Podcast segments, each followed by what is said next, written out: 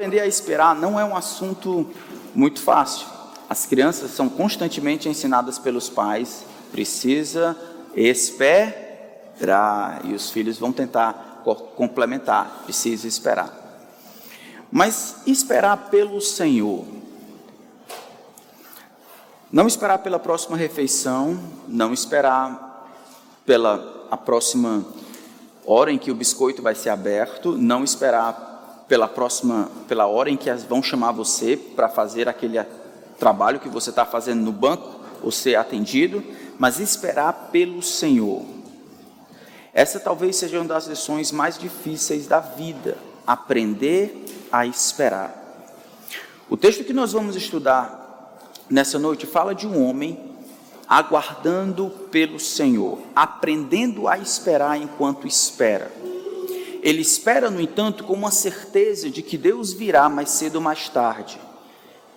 O segredo dessa esperança ansiosa, dessa esperança que perdura, desse aguardar positivo e proativo, é a graça que ele havia recebido no presente. A graça presente seria garantia dessa graça futura. O fato de Deus ter vindo e ficado é a garantia de que ele virá e ficará. O salmo que eu me refiro é Salmo 130. É para lá que nós vamos.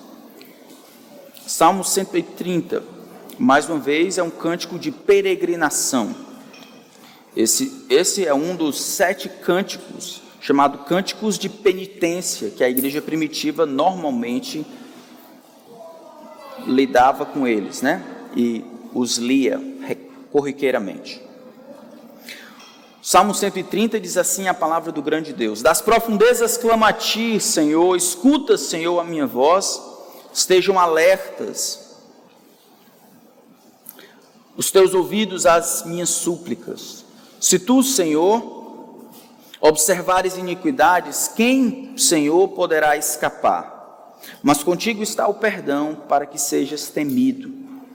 Aguardo o Senhor, a minha alma aguarda, eu o espero na Sua palavra. A minha alma anseia pelo Senhor mais do que os guardas anseiam pelo romper da manhã, mais do que os guardas pelo romper da manhã. Espere Israel no Senhor. Pois o Senhor a misericórdia, nele temos ampla redenção. É nele quem redime, é ele quem redime Israel de todas as suas iniquidades. O texto então, ele parece explicar, demonstrar que à medida em que esse camarada, esse homem aqui, ele clama ao Senhor e espera que o Senhor o atenda, o escute, ele espera na expectativa de que Deus venha, porque Deus já veio no passado. E a graça, então, que ele recebeu no passado é a garantia dessa graça para os problemas do futuro. Ele vai falar sobre um problema recorrente, versículo 1 e 2, depois um caráter permanente, versículo 3 e 4, depois uma espera persistente, versículos 5 e 6, e no, e no final uma certeza triunfante, versículos 7 e 8.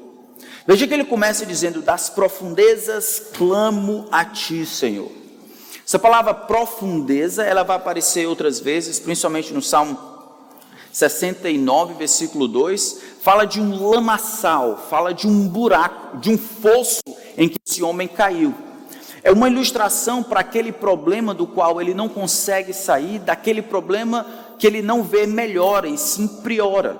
Ele vê que as coisas estão indo de mal a pior, das profundezas, do buraco, do fosso, do lamaçal. A imagem é de um homem que está se afundando em uma areia movediça. Ele está caindo, ele não está em ascensão, ele está degringolando. Lá, das profundezas, é que ele clama ao Senhor. A imagem aqui lembra muitos outros salmos em que na angústia, na luta, no desespero, o homem ainda assim pode clamar ao Senhor.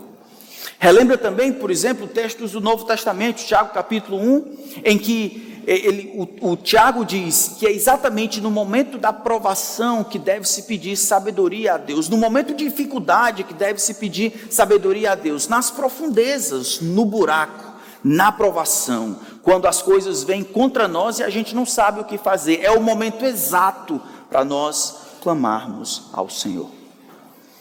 O homem está lá nas profundezas, é de lá que o homem clama. Outros salmos que poderiam estar na mente do autor seria o salmo que nós lemos, Salmo 139. Se suba aos céus, lá estás. Se faça a minha cama no mais profundo abismo, lá estás também. Não importa se estou no topo das montanhas, não importa se estou das profundezas. O meu coração e a minha mente viaja para o Senhor, de baixo para cima, de cima para baixo. O Senhor é o meu ponto focal, é para onde o meu pensamento deve caminhar. De um, de cima para baixo, para me manter humilde, de baixo para cima, para ser o meu amparo e o meu refúgio. Das profundezas, Senhor, eu clamo a ti.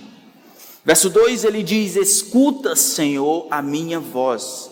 Isso é, presta atenção ao que eu tenho a dizer no final do versículo 2, a palavra súplica aí vem da raiz misericórdia, da raiz mostrar misericórdia e graça. Quando ele diz súplica, é Senhor, me ajuda, não porque eu mereço, mas porque eu preciso. Senhor, escuta, não porque eu tenho feito nada, mas porque eu não consigo fazer por mim mesmo. Senhor, eu preciso da tua ajuda para fazer algo que eu não consigo fazer por mim mesmo.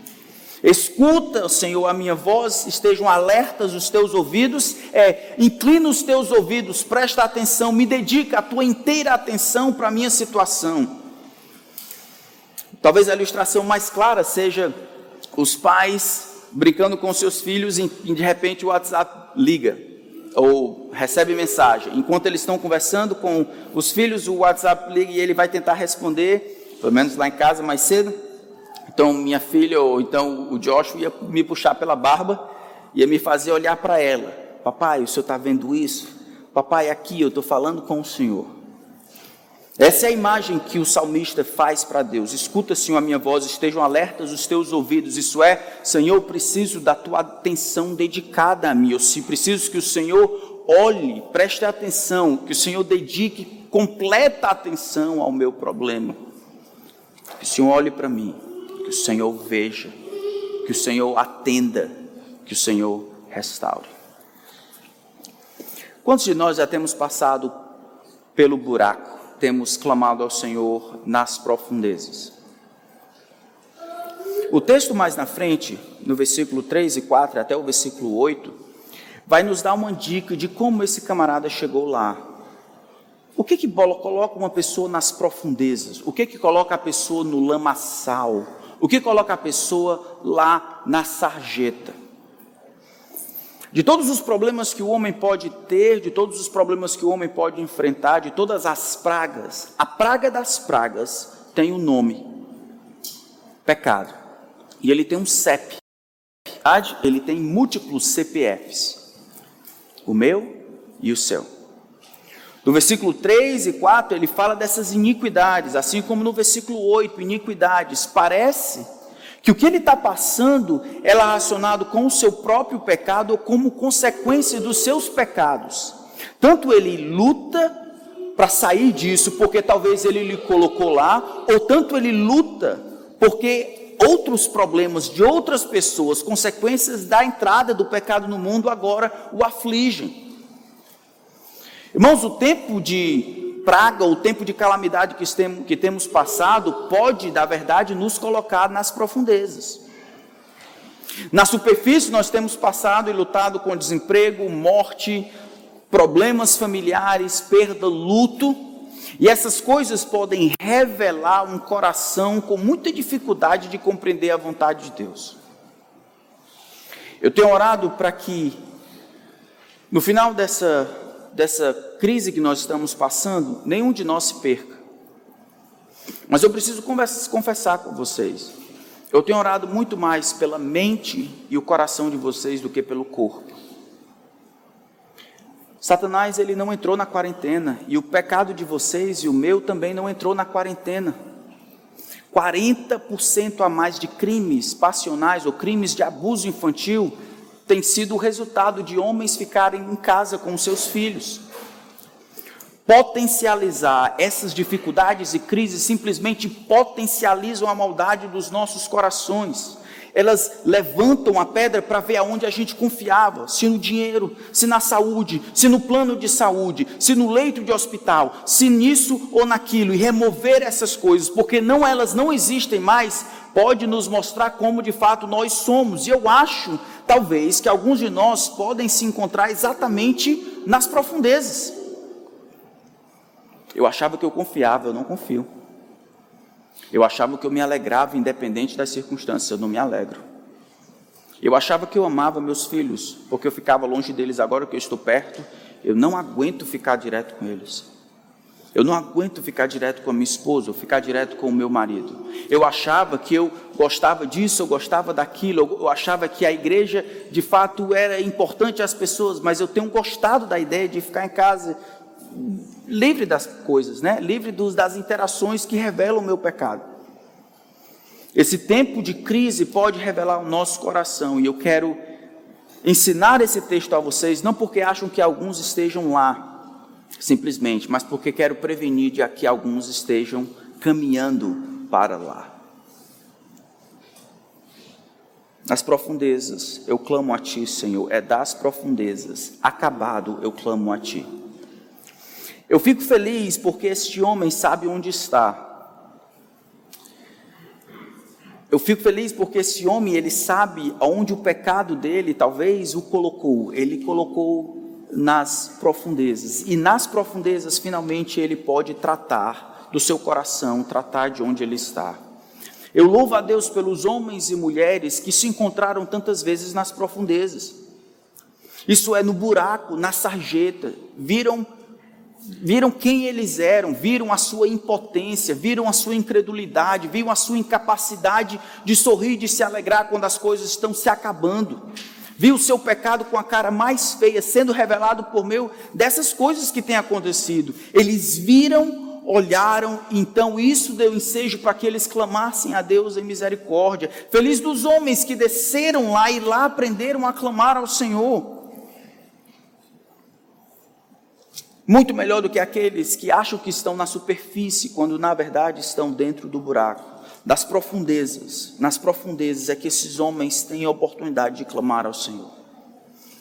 Quando eu ministrava, pastoreava nos Estados Unidos, eu, teve, eu tive o privilégio de servir treinando um homem, hoje ele é pastor na Califórnia, mas esse homem, naquela época era um jovem, ele tinha muita dificuldade sua dificuldade era, era de natureza interna. Por fora, ele era um camarada muito legal, todo mundo gostava dele, era um camarada sorridente, no secreto, tranquilo, quando as luzes se apagavam, aquele homem lutava dentro de si contra muitas coisas. Ele lutava contra a falta de confiança de que Deus iria levá-lo ao ministério, ele lutava contra a insegurança, porque os seus pecados causavam um grande peso no seu coração, ele lutava contra a crise de ser inadequado para o ministério, ele lutava contra os seus pecados porque ele não se sentia perdoado, ele chorava por muitos meses, depois de entregar as coisas e terminar de fazer os seus trabalhos, aquele homem lutava, lutava, lutava para poder se encontrar com Deus. Esse era o texto para onde ele iria. Aprender a esperar pelo Senhor, aprender a clamar das profundezas, aprender a esperar pelo Senhor nas profundezas. Nós não temos tido muito notícia de homens e mulheres que têm estado lá nas profundezas, mas esse deveria ser um problema recorrente. Se não estamos lá, eventualmente nós estaremos lá. Quero ensinar a vocês a clamarem ao Senhor de lá. Depois de falar desse problema recorrente, ele vai direcionar as ações para o caráter de Deus, verso 3 e 4. É um caráter permanente. O caráter de Deus é permanente. Se tu, Senhor, e aí vocês veem que o Senhor aí está em caixa alta, se referindo ao nome da aliança, ou como Deus resolveu revelar-se com, com Moisés, Senhor, o grande Yahvé. Senhor, se tu observares iniquidades, quem, Senhor, poderá escapar? Mas contigo está o perdão para que sejas temido. Se tu, Senhor, observares iniquidades. Ele está pensando no Senhor sentado, observando atentamente os nossos passos, tendo um, um, um, um livro, e nesse livro ele considera, escreve, grava, ele rastreia todas as nossas intenções e todos os nossos pecados.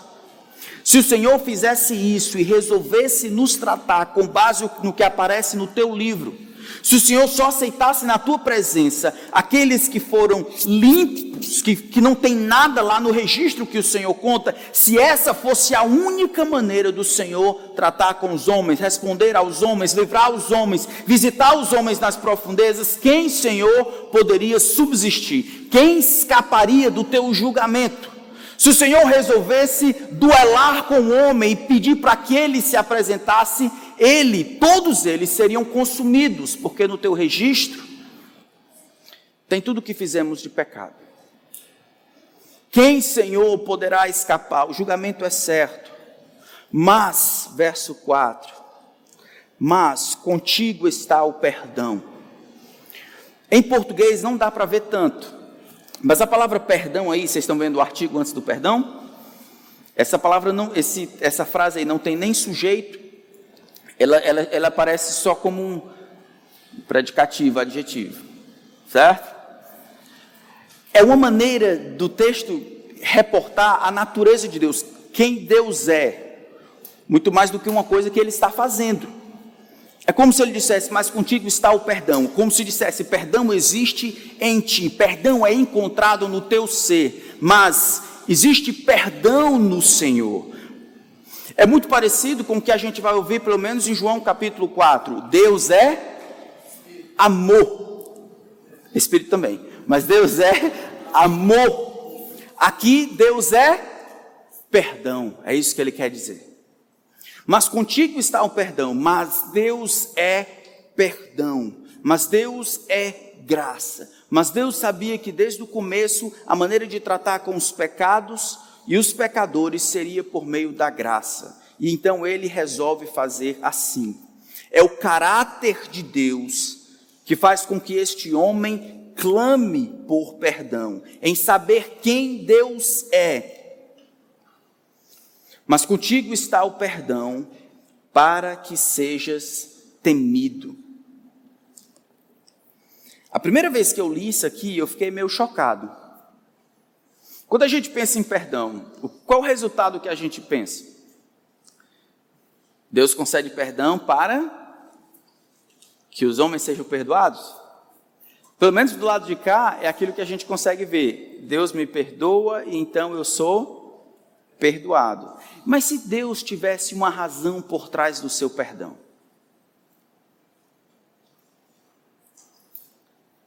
Está aqui no verso 4. Contigo, porém, está o perdão, lidar com o pecado de maneira graciosa, para que você, que o Senhor, seja temido. Aquele medo que ele tinha no verso 1 e 2 e 3, de que Deus iria guardar todo o registro dos seus pecados e ele seria condenado, ele é removido e esse medo da condenação agora dá lugar a uma reverência e respeito ao perdoador. Isso que Deus faz. Contigo está o perdão, para que o Senhor seja temido. O perdão recebido alavanca o temor devido. Aqueles que recebem o perdão de Deus de fato e compreendem o quanto deviam, esta, esse movimento gracioso da parte de Deus irá inevitavelmente gerar temor, respeito e reverência. O homem agora sabe onde encontrar perdão.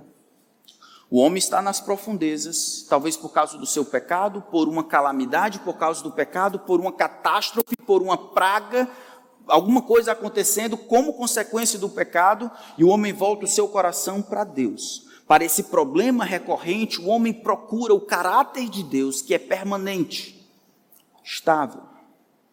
Muda, não muda. O homem se livra da grande tentação de julgar quem Deus é por causa das coisas como estão. Ele está no buraco, mas onde está Deus? Onde sempre esteve. O homem está nas profundezas, o homem está sofrendo, mas onde está Deus? Onde sempre esteve. E é exatamente porque Deus está onde sempre esteve que ele pode ser encontrado. Exatamente porque Deus está no lugar onde esteve que ele pode ser encontrado. Perdão, então, faz parte da essência de Deus. Perdão está acessível a qualquer um. Perdão é a parte de Deus que não muda, disponibilidade de perdoar aqueles que se voltam para Ele arrependidos, aqueles que reconhecem os seus pecados.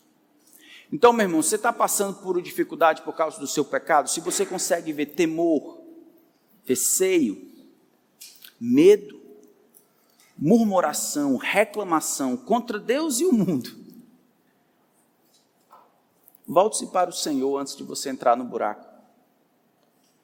Reconheça que essas coisas são pecado diante de Deus e clame ao Senhor por perdão. Com Ele está o perdão para que Ele seja temido. Com base nisso, o versículo 5 em diante tem uma mudança gigantesca. Por causa do caráter permanente de Deus, o salmista expressa uma espera persistente. Versos 5 e 6: Aguardo o Senhor, a minha alma o aguarda, eu espero na Sua palavra. A palavra aguardar aí ela é repetida duas vezes no versículo 5. Ele quer dar uma ideia de completude. Aguardo o Senhor, não o que ele faz, mas o Senhor. E aí ele faz uma ênfase: a minha alma o aguarda todo o meu ser o aguarda. Esse é um paralelismo que dá a ideia de completude, a repetição da ideia do todo. Aguardo o Senhor, todo o meu ser aguarda o Senhor, minha mente aguarda o Senhor, meus desejos aguardam o Senhor, o meu coração aguarda por Ele, meu corpo anseia e espera persistentemente pelo Senhor. O que, que Ele quer que Deus faça e venha? O que, que Ele aguarda pelo Senhor? Ele sabe quem Deus é, ele está passando por um problema difícil, é das profundezas que ele clama ao Senhor. Ele sabe que Deus virá, porque Deus veio. Mas ele escreve esse salmo do buraco. E esse salmo termina com ele ainda lá. O salmo, o salmista demonstra uma esperança que não precisa ver para crer. Uma esperança que não olha necessariamente para frente. Ele olha para trás e com os óculos da graça que ele recebeu, do perdão recebido de Deus, é que ele olha então com expectativa e antecipação para o futuro. Ele espera pela palavra de Deus, ele espera pela ação de Deus, ele espera quando Deus de fato venha e elimine todos os problemas ocasionados pelo pecado. Foi o pecado que o levou lá, dele ou dos outros, mas foi o pecado que destragou, destruiu, é o pecado que tem sugado, drenado a sua energia, é o pecado que tem destroçado os seus sonhos. Pecado e pecado, pecado, pecado em todo que é lado. Essa graça que ele recebeu, no entanto, em Cristo Jesus, vai funcionar como uma prévia dessa libertação que ele terá no futuro. Quando ele fala sobre esse perdão que ele encontrou na natureza de Deus, ele muda para o aguardo, quando tudo ficará de fato resolvido. Ele, ele percebe que esse ciclo de pecado e perdão, de pecado, arrependimento, restauração e perdão, e pecado, arrependimento, restauração e perdão, ele é um, uma prévia de como Deus lidará com o pecado finalmente no futuro. Por isso ele aguarda. Ele aguarda pelo todo, ele aguarda por Iavé. O meu coração o aguarda. Depois, no do versículo 5, ele diz: Espera, aguardo o Senhor e diz: Espero em Sua palavra. Esperar pelo Senhor é esperar pela Sua palavra. É aquela indisposição, irmãos, aqui aguardar, é aquela indisposição de desistir. É aquela espera, esperar em expectativa que aquilo que a minha esperança no Senhor anseia de fato se cumpra. É aquela expectativa que o pecado e suas consequências que se esfregam na minha cara serão resolvidos. É aquela atitude de resiliência. É o que aparece, por exemplo, no Salmo 42, versículo 5. Vamos olhar lá. Salmo 42, versículo 5. Verso 1 do Salmo 42: Assim como a corça suspira pelas correntes das águas, assim por ti, ó Deus, suspira a minha alma. Minha alma tem sede de Deus, do Deus vivo. Quando irei, me apresentarei diante da face de Deus. As minhas lágrimas têm sido meu alimento dia e noite, enquanto me dizem continuamente: O teu Deus, onde está? Lembro-me destas coisas e dentro de mim se derrama a minha alma, e de como eu passava com a multidão do povo e os guiava em procissão à casa de Deus, entre gritos de alegria e louvor, multidão de festa. Por que está abatido, ó minha alma? Por que se perturba dentro de mim? Espere em Deus, pois ainda o louvarei, a Ele, meu auxílio e meu Deus. Enquanto ele passa pelas consequências do pecado, e veja, irmãos, a palavra iniquidade que aparece no versículo 8, lá no Salmo que nós estamos estudando, fala tanto do pecado como das suas consequências, como das catástrofes são atreladas ao pecado. Ele está dentro do buraco e pode ser por causa de uma gama de coisas, todas elas relacionadas ao pecado. Mas ele não se atreve a deixar de esperar pelo Senhor. Ele diz que a sua alma, que o seu todo, ele espera pelo Senhor, pois ainda louvarei a Ele, o meu auxílio meu Deus. Um tempo atrás, um cantor americano chamado Shane, ele escreveu um texto sobre esse Salmo 130. Na verdade, ele escreveu um, um, uma música fabulosa que tem me acompanhado ah, muitas vezes em momentos de crise. Foi uma, uma música que me ajudou quando ele estava no hospital. Baseado em Jó capítulo 15, dizia, e esse texto: Mesmo que o Senhor mesmo que o Senhor me machuque, mesmo que o Senhor me faça sofrer, eu ainda o louvarei. A Ele meu auxílio, meu refúgio. Mesmo que o Senhor venha e corte a minha carne, não será em vão. Assim como fizeste, tiveste razão para castigar o teu filho no meu lugar. Assim agora os sofrimentos que eu passo não são sem sentido. Eu ainda o louvarei.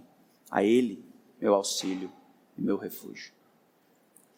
Nós temos a tendência de julgarmos o amor de Deus com base nas nossas experiências. O texto, no entanto, nos ensina a esperar pelo Senhor, esperar e aguardar pelo Senhor. Quando ele diz aguarda na tua palavra, o que, que o salmista poderia estar esperando? Quais seriam as informações que deveriam nortear a sua espera? Veja que aqui esperar não é aquele otimismo cego que nega a realidade, não é o vai estar tá tudo certo, certo? Não é aquela expectativa de que no final, não é aquele fideísmo cego, aquele força positiva de que se eu é aquela esperança ativa. Isso é tão claro que, as, que a ilustração que ele dá dos guardas esperando pela manhã, não são os guardas dormindo e esperando que o amanhã aconteça, esperando que quando levantar o amanhã tenha chegado. A ideia dos guardas, dos sentinelas, é que eles estão lá de pé, atento, esperando que os primeiros raios de sol nasçam para que eles cumpram, tenham cumprido o que devem fazer. É aquele homem, eu e você, que estamos orando, esperando, aguardando e vivendo em antecipação. Talvez a palavra que eles tinham na mente seja o Salmo 121, verso 1 e 2: Eleva os meus olhos para os montes, de onde me virá o socorro? Meu socorro vem do Senhor que fez os céus e a terra. Salmo 125, 1: Os que confiam no Senhor são como os montes de Sião que não se abala, mas continua firme para sempre. Talvez o Salmo 116, 1, eu amo o Senhor porque Ele ouve a minha voz e as minhas súplicas, porque inclinou para mim os seus ouvidos. Eu invocarei enquanto viver. Salmo 145, 17 e 18: Perto está o Senhor de todos os que o invocam, de todos os que o invocam em verdade. Ele satisfaz o desejo dos que o temem, ouve o seu clamor e o salva. Ele aguarda pelo Senhor, pela intervenção do Senhor, mas essa, esse aguardar não é passivo, o sua mente não está no limbo. Esperar o Senhor é esperar o que Deus tem revelado para que nós esperemos por Ele, da maneira como Ele deseja e da razão pela qual Ele nos deu. Ele nos deu para esperar. Todos esses textos falam de razões ou motivações pelas quais eu deveria esperar grandes coisas de Deus. Deveria esperar que Ele viesse e colocasse um fim com o pecado e suas consequências no futuro. Minha mente não está no limbo. Minha mente está informada pela palavra de Deus e por isso eu aguardo. Eu anseio pelo Senhor, eu desejo o Senhor mais do que os guardas anseiam pelo romper da manhã. Mas a melhor ilustração que eu encontro daqui, fora essa, quando eu era mais jovem, eu vendia salgados na, na praia. E às vezes eu ia acompanhar outra pessoa para vender salgados na praia. Eu era o, como se fosse o guarda-costa dessa pessoa. Vocês imaginam por quê, né? Então eu estava lá, eu acompanhava enquanto essa pessoa vendia, ficava olhando para que nada aconteça. Depois eu conversando com meu irmão, que fazia essa mesma coisa, ele dizia: Rapaz, eu não gosto de ficar nem perto, não. Eu quero, eu quero ficar de longe para depois, quando eu perguntar para essa pessoa que está vendendo, e aí, vendeu muito, eu ter surpresa. Ah, vendi um bocado. Eu quero, não quero ver o processo inteiro, eu quero só ter a surpresa de que chegou, vendeu tudo, vamos para casa. É exatamente o oposto que ele está dizendo. A ideia da sentinela não é aquela que ele, ele, ele dorme ou ele espera que, a, que o romper do dia aconteça. Ele acompanha todo o processo.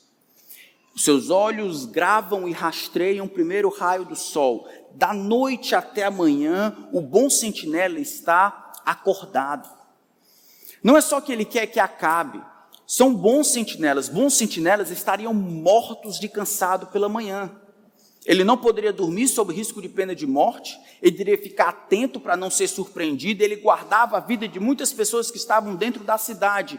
Alguém que passa desde o romper da noite, né, lá pelas seis e meia, até mais ou menos às cinco da manhã, de guarda, em pé, andando e olhando fixamente, ele está absolutamente cansado, mas sua mente está focada. Era assim que nós deveríamos aguardar pelo Senhor.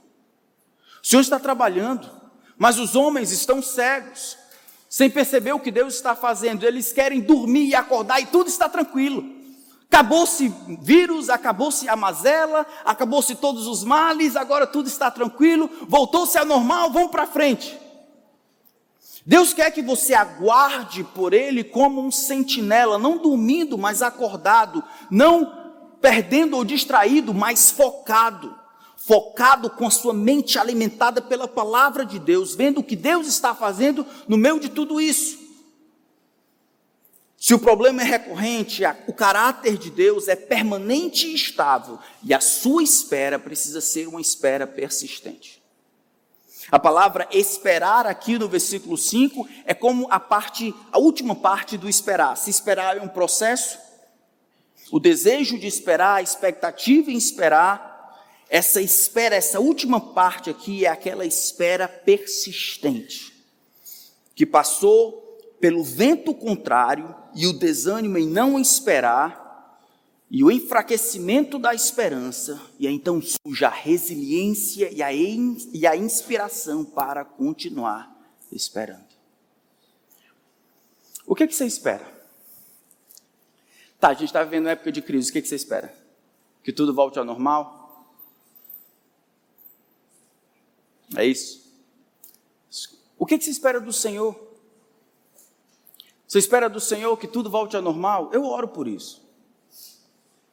Mas isso deveria ser o nosso maior problema? A nossa maior esperança?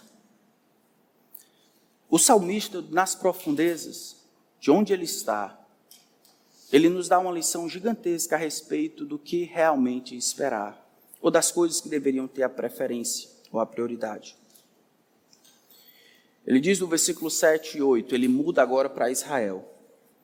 Ele vai falar sobre uma certeza triunfante, um problema recorrente, um caráter de Deus permanente, uma espera persistente e agora uma certeza triunfante. Ele volta para Israel e diz: Israel, assim como eu, que aguardo pela ação de Deus, espera no Senhor.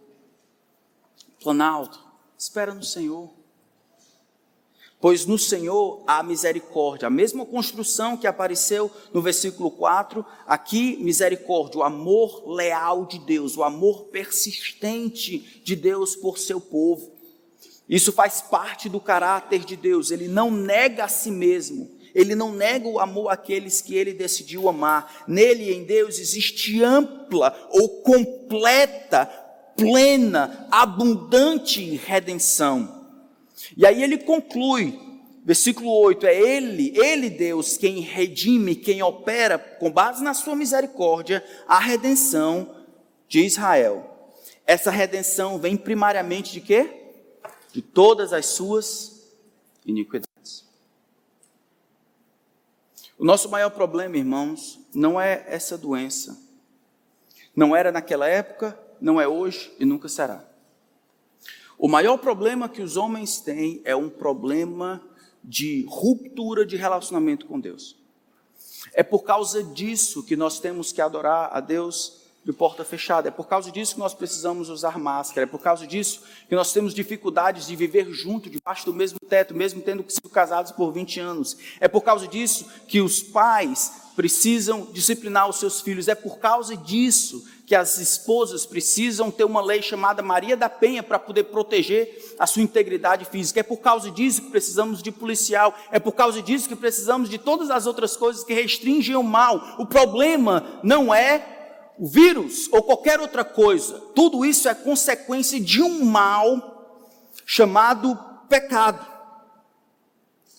E todas as vezes o salmista vai dizer que Deus perdoa o pecado, que Deus resolve apagar ou conceder perdão ao pecado, ao pecador, tudo isso reprisa.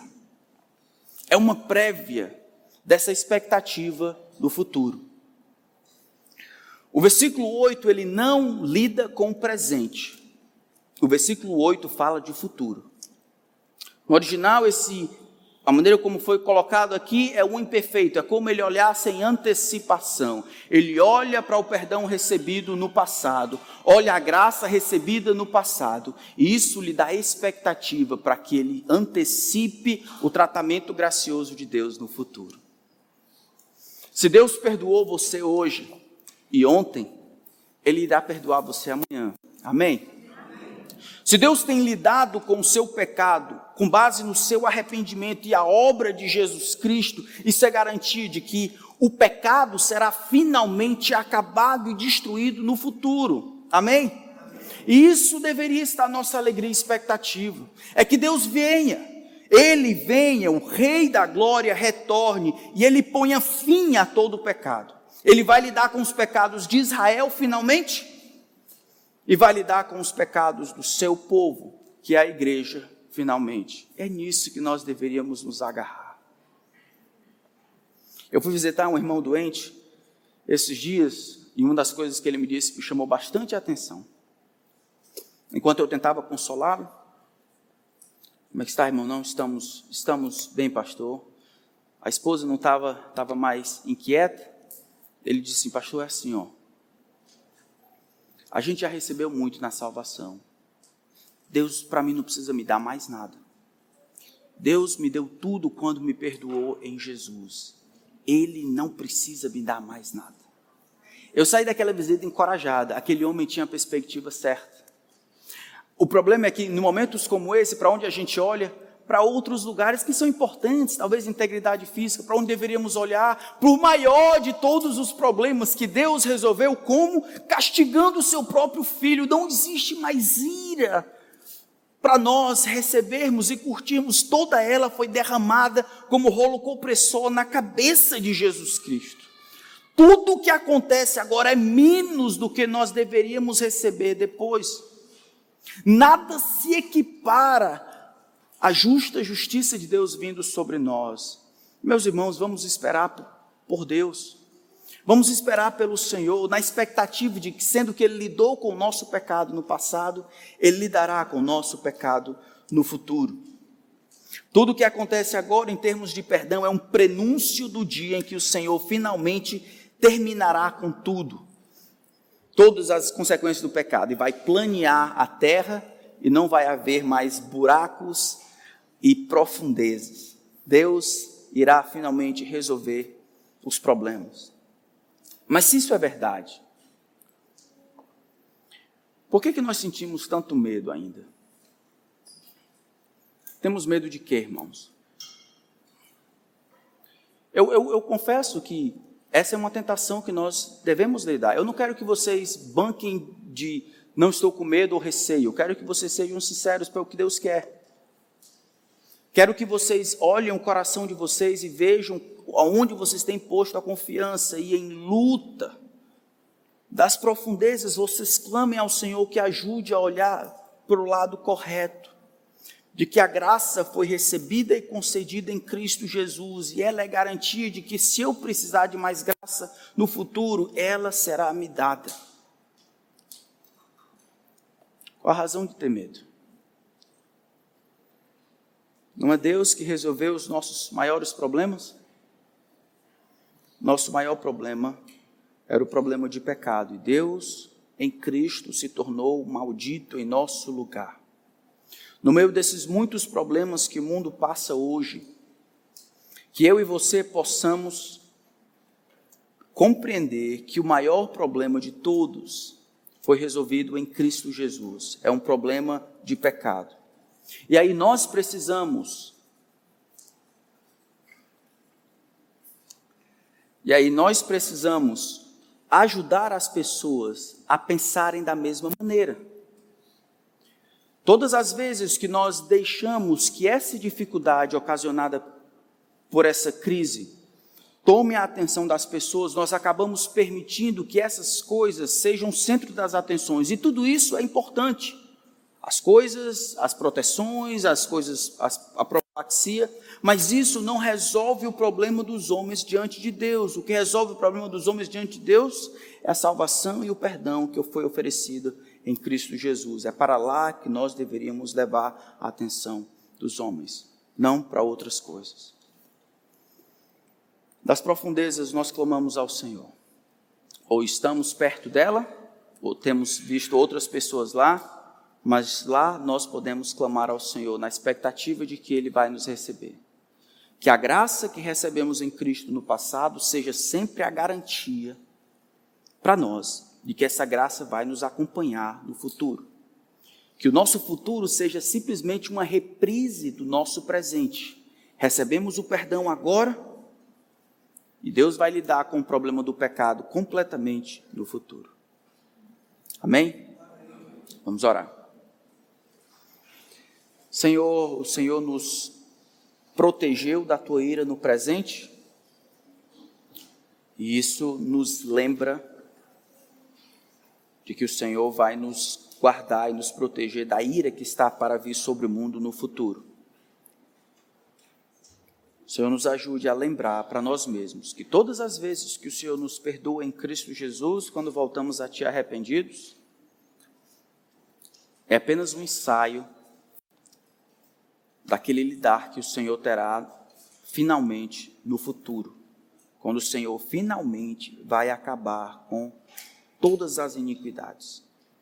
Enquanto isso, nós esperamos na tua palavra, nós esperamos por ti, esperamos atentamente, esperamos mais do que os guardas anseiam pela manhã, esperamos com propósito, esperamos na, no desejo de ser aquele povo aquela geração que vai ver o Senhor colocando todas as coisas no lugar.